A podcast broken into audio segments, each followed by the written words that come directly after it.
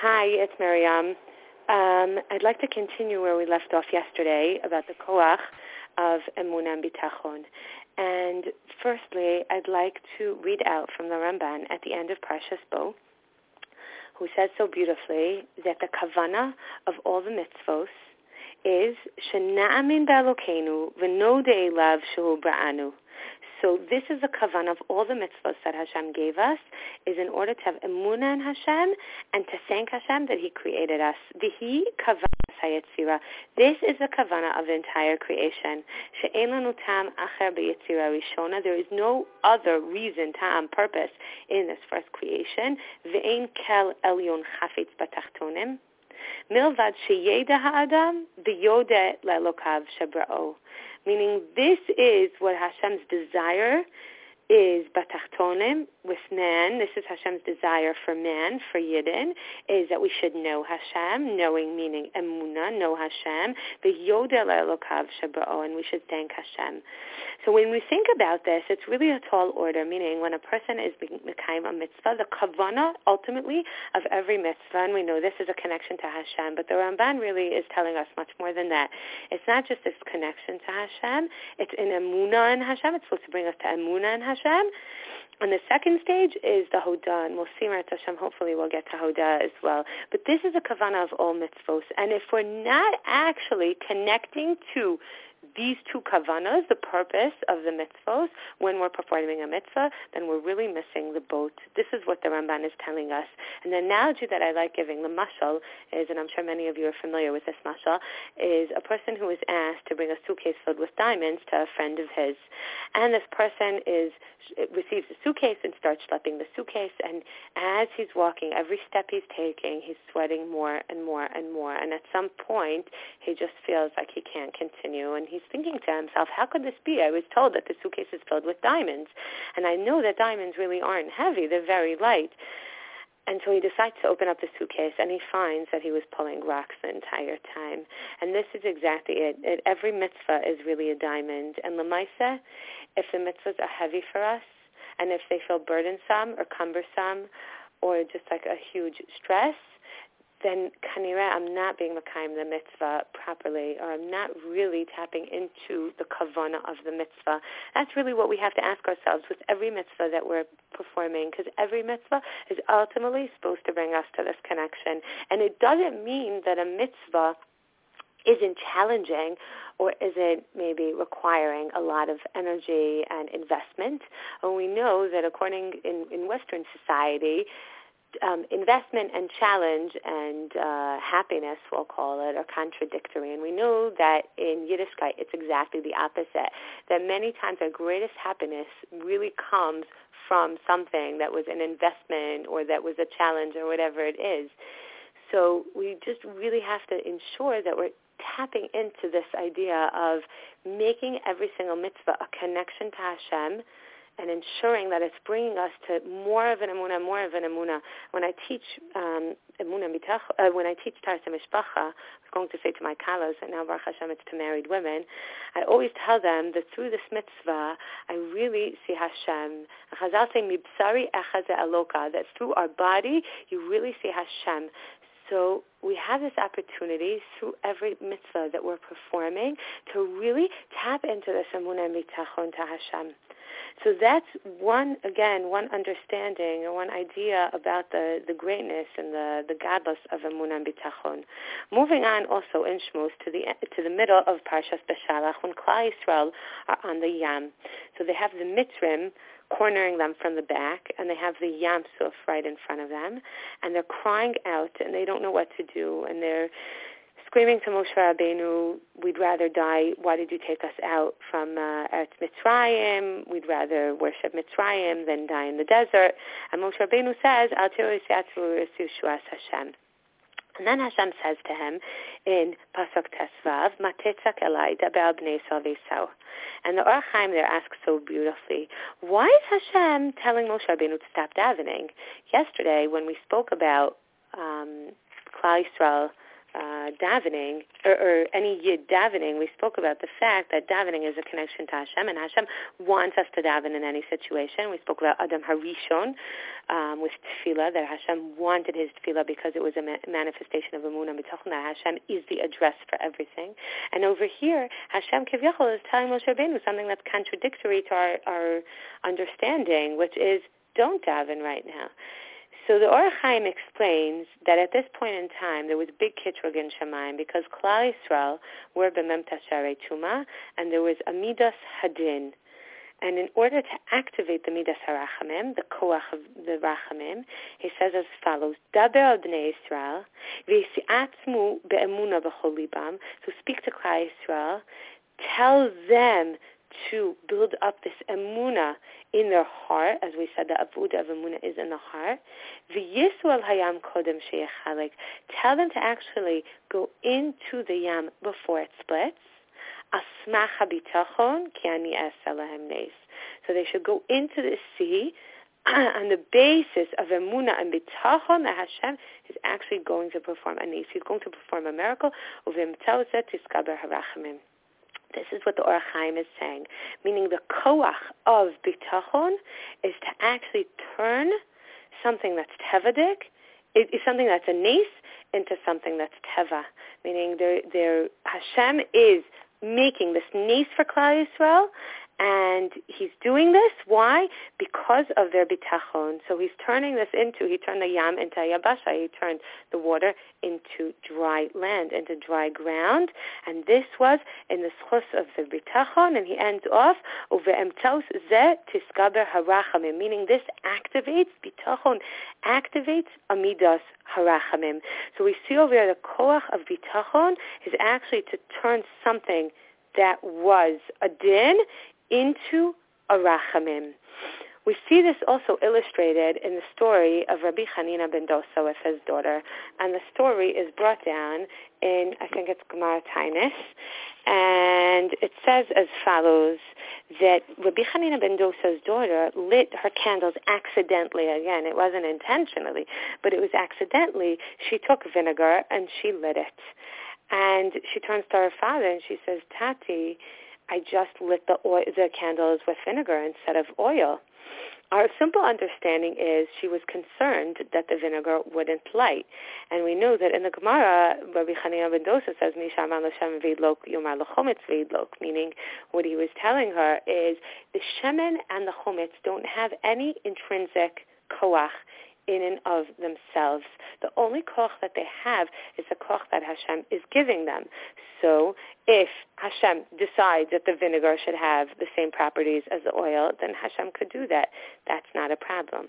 Okay, and that's in essence what he was telling her, and that's a pashut pshat. I heard a beautiful idea, and I don't remember where I heard this from, and the idea is as follows. The daughter of Rabbi Chanina ben Dosa grew up in a home of Emunah Bitachon. She grew up in Gadol's home, and she obviously absorbed and imbued that Emunah Bitachon as well. So then what in essence was she asking her father? So what she was asking her father was, if I lit with vinegar and it's lighting, does that mean that it's actually detracting, that it's taking away, it's subtracting from my schuyos?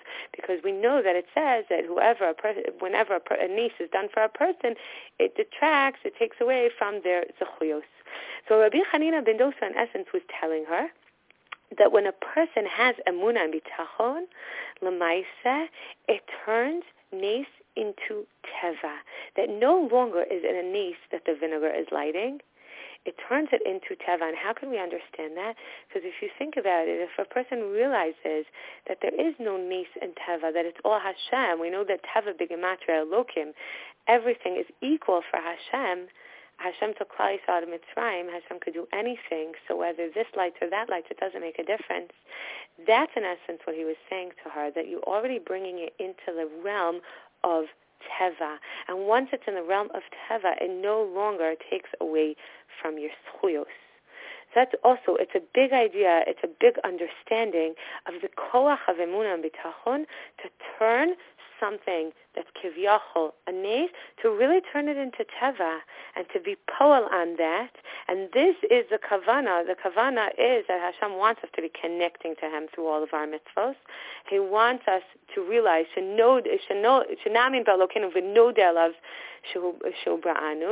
ultimately it should lead to a thanks, to a tremendous hakaras hatov to Hashem. And to have this understanding in the heart, we'll call it, that Lamaisa, there is no nes or teva, that it's all Hashem. What I really find gives me a lot of chizuk is the Nefesh Hachaim and the Inshar Gimel Parak Yud Beis. And what most of us, I think, are familiar with this Nefesh Hachaim. It's really kedai to say this every day or in different situations or whenever you need a boost in Emunah and Bitachon. And there are cards that are given out with this little section. And I'm also, so I'd like to read it out, and then I'm going to share something that Rebbetzin Kanievsky told a friend of mine years ago. So he says as follows: Uve'emes hu inyan gadol skula nifla. So there's a big skula, and it's an inyan gadol. It's a big matter. Lahaseh ulevatam alav kol dinin uretzonos achirim. So in order to remove any dinim or any other desires that exist, shelo yuchlu lishlot bo. So none of these kochos could have any power over a person. V'layasu shum roshim klan. They won't have any impact on this person. So when a person fixes in his heart to say, Halo Hashem, Hu Ha'elokim Ha'amiti. So Hashem is the true God. Ve'ein od melvado yisparach.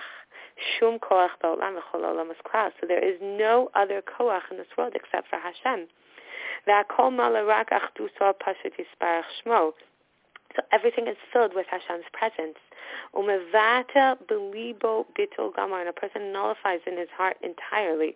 Ve'enu mashkiach klal shum koach v'ratzon ba'olam. So a person doesn't even notice, or he doesn't have any tainas against any other koach in the world. He doesn't give it that koach. Umeshabed umedabek torah machshavto rak la'adon yachid baruch hu, and he cleaves to Hashem with his mind. So then Hashem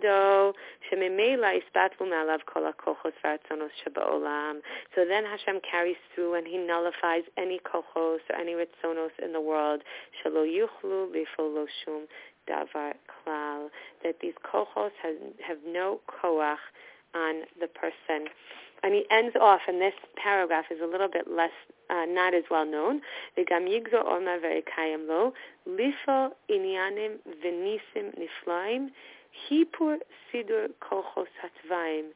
then this actually brings a koach for Hashem to carry out nisim that are the opposite of teva. Kevan, why? Shemeshabed umedabed Torah emunas levavo beemes baltimot raklo isparach levado. Why? Because a person is cleaving in his heart, emunas levavo, in the emunah of his heart, only to Hashem. The etzlo isparach hakol shava, and by Hashem everything is equal. Kol rega, in any given moment. Lifol b'sidur hatava shekava or hipoch sadar hatava. Meaning, by Hashem, everything is equal. And he says over here in the footnote that we know, it says, Aseh l'chasaraf, in Bamidbar Kaf Aleph, when Moshe Rabbeinu was commanded to make a snake, and Klal Yisrael had to look at the snake, and that's how they were saved. So Chazal over there asked, Chazal asked this in the Mishnah, meaning when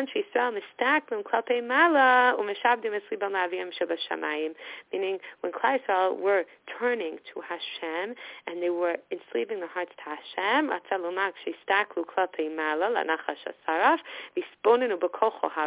meaning they were looking at the snake, and don't forget, a snake is one of the most dangerous animals out there. All it needs is to bite, and that's it, and the tiny little bite has enough poison to kill a person on the spot.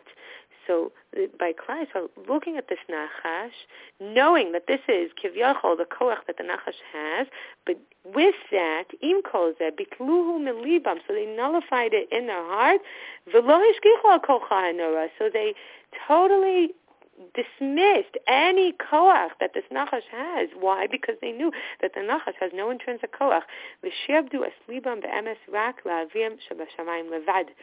Excuse me. So they knew that this nachash had no koach in and of itself, and they enslaved the hearts only to Hashem, and that's when Hashem sent them the refuah, when they knew that it was not the nachash. The nachash had no koach in and of itself. And what Rebbetzin Kanievsky told a friend of mine who was going through a very difficult time, that according to Teva, really what she was going through, nothing would happen the way that she wanted it to happen, the way she wanted it to carry out. Rebbetzin Kanievsky Aleh Shalom told my friend to say this every single day and to strengthen her Emunah and Bitachon in this, so that she would really feel that it doesn't make a difference what the situation is that Hashem in any situation is Kol Yachol.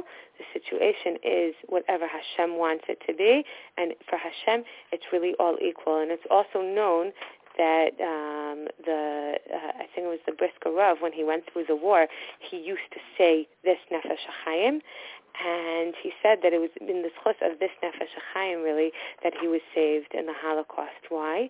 Because he was able to tap into the Emunah Bitachon when everything around him was being destroyed and Klal Yisrael being annihilated and sent off to the camps. And he felt that this was really giving him this big chizuk of connecting to Hashem through any situation. So I think that this is really our avodah, Eretz Hashem, for today, is to really tap into this, that Hashem could do anything. For Hashem, Teva and Nes is totally equal. How do we tap into it? So either we could really say this Nefesh Hachaim, and it gives a big koach. As we said, the more a person speaks Emunah, the more he's tapping into the Emunah. And one of the women told me so beautifully in the series, Matzei Shabbos, that we had the Emunah Bitachon series, she's a photographer, and she said that whenever she looks at anything in life, scenery or families or whatever it is, she always thinks to herself, how would this look in a picture? How would I set them up if I needed to take a picture of them now? Meaning the lens that she's always using is the lens of a photographer. And we know that when a person is immersed in something, that's how he's viewing everything. And Lamaisa, when a person is working to acquire these glasses, this lens of Emunah Bitachon, then that's how he's viewing everything. He's viewing any situation that he's going through with this perspective of Emunah Bitachon. I'd also like to share with you, there's a hotline called A Life of Bitachon, and you could call in. The number is 079-704-0068. And he has different forts and different daily digests on Emunah Bitachon, but the extension that I really enjoy is the extension with songs on Emunah Bitachon, and it's extension you press 0, and then there are different songs. And the song that really I connected to most is 11, number 11, and the song is V'ani Tamid Imach, Achazta B'Yad Yamini. That's what David Amalekh is saying to Hashem. Hashem, I'm always with you. You're always with me. Achazta B'Yad Yamini. You're holding my right hand, and the right hand, we know, symbolizes koach. It symbolizes any task or any project or any challenge that a person is going through, they're carrying out with their right hand. And that, in essence, is what David Amalekh is saying. He's not attributing anything to himself. He's saying, Hashem, this is only you, and you're holding me. You're carrying me through this situation, which sort of goes back to what we said about the kagamul alei imo. So I think I'm going to end off over here. Again, my phone number is 054-846-1101. Hatzlacha Rabbah.